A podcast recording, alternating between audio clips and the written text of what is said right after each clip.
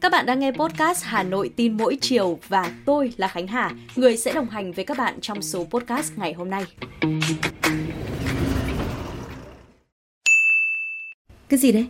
Thu phí dịch vụ SMS banking tháng 8 11.000 Ôi trời ơi, cuối tháng đã nghèo lại còn mắc cái eo. Có bác nào giống tôi không ạ?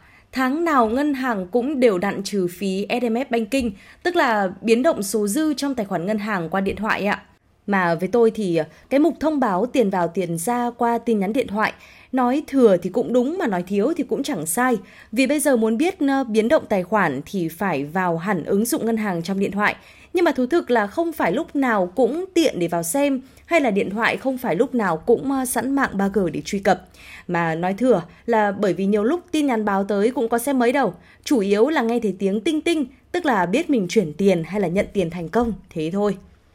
Dặn nói tới câu chuyện thu phí thông báo biến động tài khoản qua tin nhắn, à, chúng ta cứ gọi là SMS banking cho nó nhanh gọn dễ hiểu nhé. Thì à, mới đây, hàng loạt ngân hàng còn thông báo tăng phí SMS banking nữa. Cụ thể là từ ngày mai, ngày 1 tháng 9, người sử dụng dịch vụ SMS Banking của ngân hàng Sacombank có thể bị tính phí tới 500 đồng mỗi tin nhắn. Hay là với à, Vietinbank, con số này có thể lên tới 880 đồng mỗi tin nhắn. Còn với ngân hàng VPBank sẽ áp dụng mức thu phí theo hình thức là dùng ít trả ít, dùng nhiều trả nhiều và người dùng có thể phải trả mức phí lên tới 70.000 đồng mỗi tháng cho dịch vụ SMS Banking. Và tất cả các con số mà tôi vừa nói tới vẫn chưa bao gồm thuế VAT đâu ạ. Quả thực là với tôi, một người đam mê mua hàng online hay là thanh toán trực tuyến, hay gọi là tín đồ của chuyển khoản và ví điện tử đi, hạn chế tối đa việc sử dụng tiền mặt thì con số này là không hề nhỏ và cũng chẳng hợp lý một chút nào.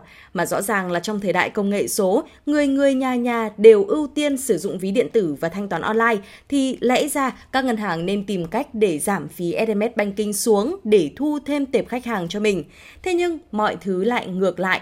Hơn thế nữa, đây cũng không phải là lần đầu các ngân hàng thông báo tăng phí sử dụng dịch vụ SMS Banking. Nguyên nhân được đưa ra bởi các ngân hàng kêu than cho rằng họ đang phải bù lỗ khi thanh toán cho các công ty cung cấp dịch vụ viễn thông. Thậm chí ngay cả khi tăng phí với khách hàng thì ngân hàng vẫn tiếp tục phải bù lỗ hàng chục tỷ đồng mỗi năm để thanh toán cho các công ty viễn thông. Về cái lý do đùn đẩy trách nhiệm sang nhà mạng thì tôi thấy là chưa thực sự thỏa đáng. Khi làm việc và thống nhất là sẽ kết hợp với nhau thì ờ, ngân hàng và các công ty viễn thông đều ờ, giao dịch hai bên với nhau thông qua các gói ưu đãi. Cứ cho là nó không lãi đi, nhưng mà nếu nói là lỗ vốn tới mức phải áp mức phí 500 đến 880 đồng mỗi tin nhắn với ờ, mỗi khách hàng là quá cao đi. Chưa kể, những mức phí SMS Banking cao ngất ngưỡng hầu hết đều nằm ở những ngân hàng lớn. Chứ thực tế là có không ít ngân hàng chỉ tăng rất ít mức phí này. Thậm chí nhiều ngân hàng còn miễn phí luôn dịch vụ SMS Banking. Nói có sách mách có chừng nhá.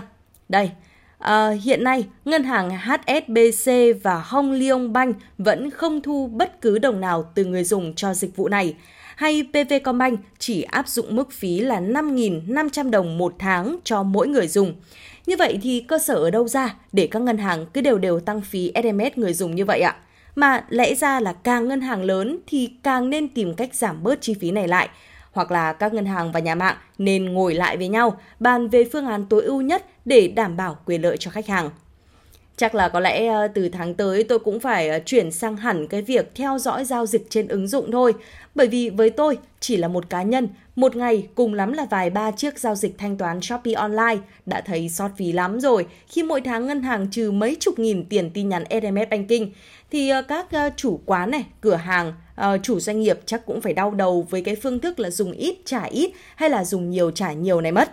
Thậm chí là hiện nay, một người, một thuê bao có thể sử dụng tới 2, 3 ngân hàng cùng một lúc để thuận tiện cho các mục đích tiêu dùng cá nhân. Thì cứ nhân cái số tiền tin nhắn này lên, 500 đồng này, tới 1.000 đồng như thế này thì chắc cũng sớm phải suy tính lại. Chứ à, tôi chắc là cũng phải cân nhắc chọn ngân hàng nào có cái mức phí phù hợp nhất để sử dụng. Vì chưa thể nào mà từ bỏ ngay có thói quen theo dõi giao dịch qua tin nhắn thông thường được. Nói gì thì nói, cái tiếng tinh tinh từ điện thoại bao giờ cũng mang lại cho ta cảm giác hào hứng và phấn khởi hơn mà. Khoe với các bạn thính giả một chút ạ. Chiều nay trên đường đi làm về thì ờ, tôi đã chính thức được trải nghiệm cầu Vĩnh Tuy 2 rồi. Ôi dồi cứ phải gọi là thoáng đãng mát mẻ lắm, mà không một phút tắc đường luôn.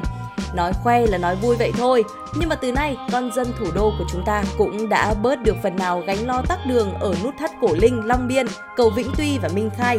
Mà chia sẻ thực tế luôn này là đi xe máy từ Minh Khai sang Thạch Bản Long Biên hiện cũng chỉ mất tới có 10 phút thôi. Tuy nhiên là cũng cần phải lưu ý ạ, Mặc dù là cầu thông đường thoáng rồi, nhưng mà với chủ trương Hà Nội không vội được đâu thì ờ, tốc độ tối đa cho phép trên cầu đối với ô tô là 60 km/h tại 3 làn đường bên trái và với xe máy là 40 km/h tại làn đường bên phải sát lan can. Các bạn thính giả cần lưu ý những thông tin này ạ để tránh vui quá vì có cầu mới mà không may lại vi phạm luật giao thông nhé. Nói mới nhớ, dịp khai trương cầu Vĩnh Tuy 2 ngay trước thềm nghỉ lễ cũng giúp người dân thủ đô đi lại thuận tiện hơn đến các cửa ngõ thủ đô. Như vậy là đợt này thì ờ, với người dân có kế hoạch về quê hay là đi chơi xa về mạn phía đông Hà Nội cũng không còn lo ngại dành cả ngày để thoát khỏi những tuyến đường tắc nữa.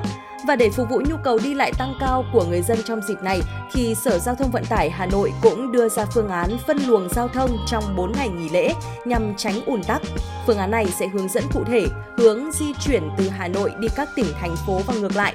Điển hình như tuyến trung tâm Hà Nội đi các tỉnh phía Nam thì có thể di chuyển theo hướng cao tốc Pháp Vân Cầu Rẽ hoặc đi đường quốc lộ 1 cũ vào cao tốc Pháp Vân Cầu Rẽ tại nút giao Vạn Điểm từ trung tâm Hà Nội đi các tỉnh phía Đông Bắc như là Bắc Giang hay là Bắc Ninh thì ờ, có tuyến vành đai 3, cầu Thanh Trì, cao tốc Hà Nội Bắc Giang, vân vân. Và để cập nhật những thông tin giao thông nóng hổi nhất, tức thời nhất thì các bạn hãy cứ theo dõi fanpage FM90 Hà Nội, tin tức và giao thông để cập nhật tình hình tại các tuyến đường cụ thể nhé. Nói là vậy thôi nhưng mà chúng ta hãy ờ, vẫn cứ chủ động tính toán cho kỹ lưỡng khung giờ và cung đường làm sao cho thuận tiện nhất nhé. Như vậy là chỉ còn nốt ngày mai nữa thôi là chúng ta sẽ có thể cởi bỏ hết áp lực công việc và chính thức bước vào kỳ nghỉ lễ mùng 2 tháng 9. Thời tiết có vẻ cũng chiều lòng người khi dự báo thời tiết cũng nắng vàng rực rỡ trong những ngày tới. Để mà nói thì đây đúng là kỳ nghỉ thu đúng nghĩa khi nhiệt độ cũng loanh quanh trong khoảng từ 26 đến 34 độ thôi. Trời mát mẻ, Ngoài việc ra ngoài đi chơi cần mang thêm chiếc ô hay là vẫn cần phải có chiếc áo chống nắng bởi vì trưa chiều thì vẫn sẽ nắng nhiều nắng gắt đấy ạ. Thì tối chúng ta có thể thoải mái quây quần bên nồi lẩu hay là bếp nướng với gia đình và bạn bè bởi vì trời sẽ không mưa đâu ạ. Nếu bạn đang lên kế hoạch đi chơi các khu vực ven đô thì cũng cứ yên tâm nhé. Bởi vì ít nhất là ngày mai và ngày kia, ngày mùng 1 tháng 9 sẽ không mưa. À, các bạn cứ thoải mái lên đồ chụp ảnh đón thu đi ạ.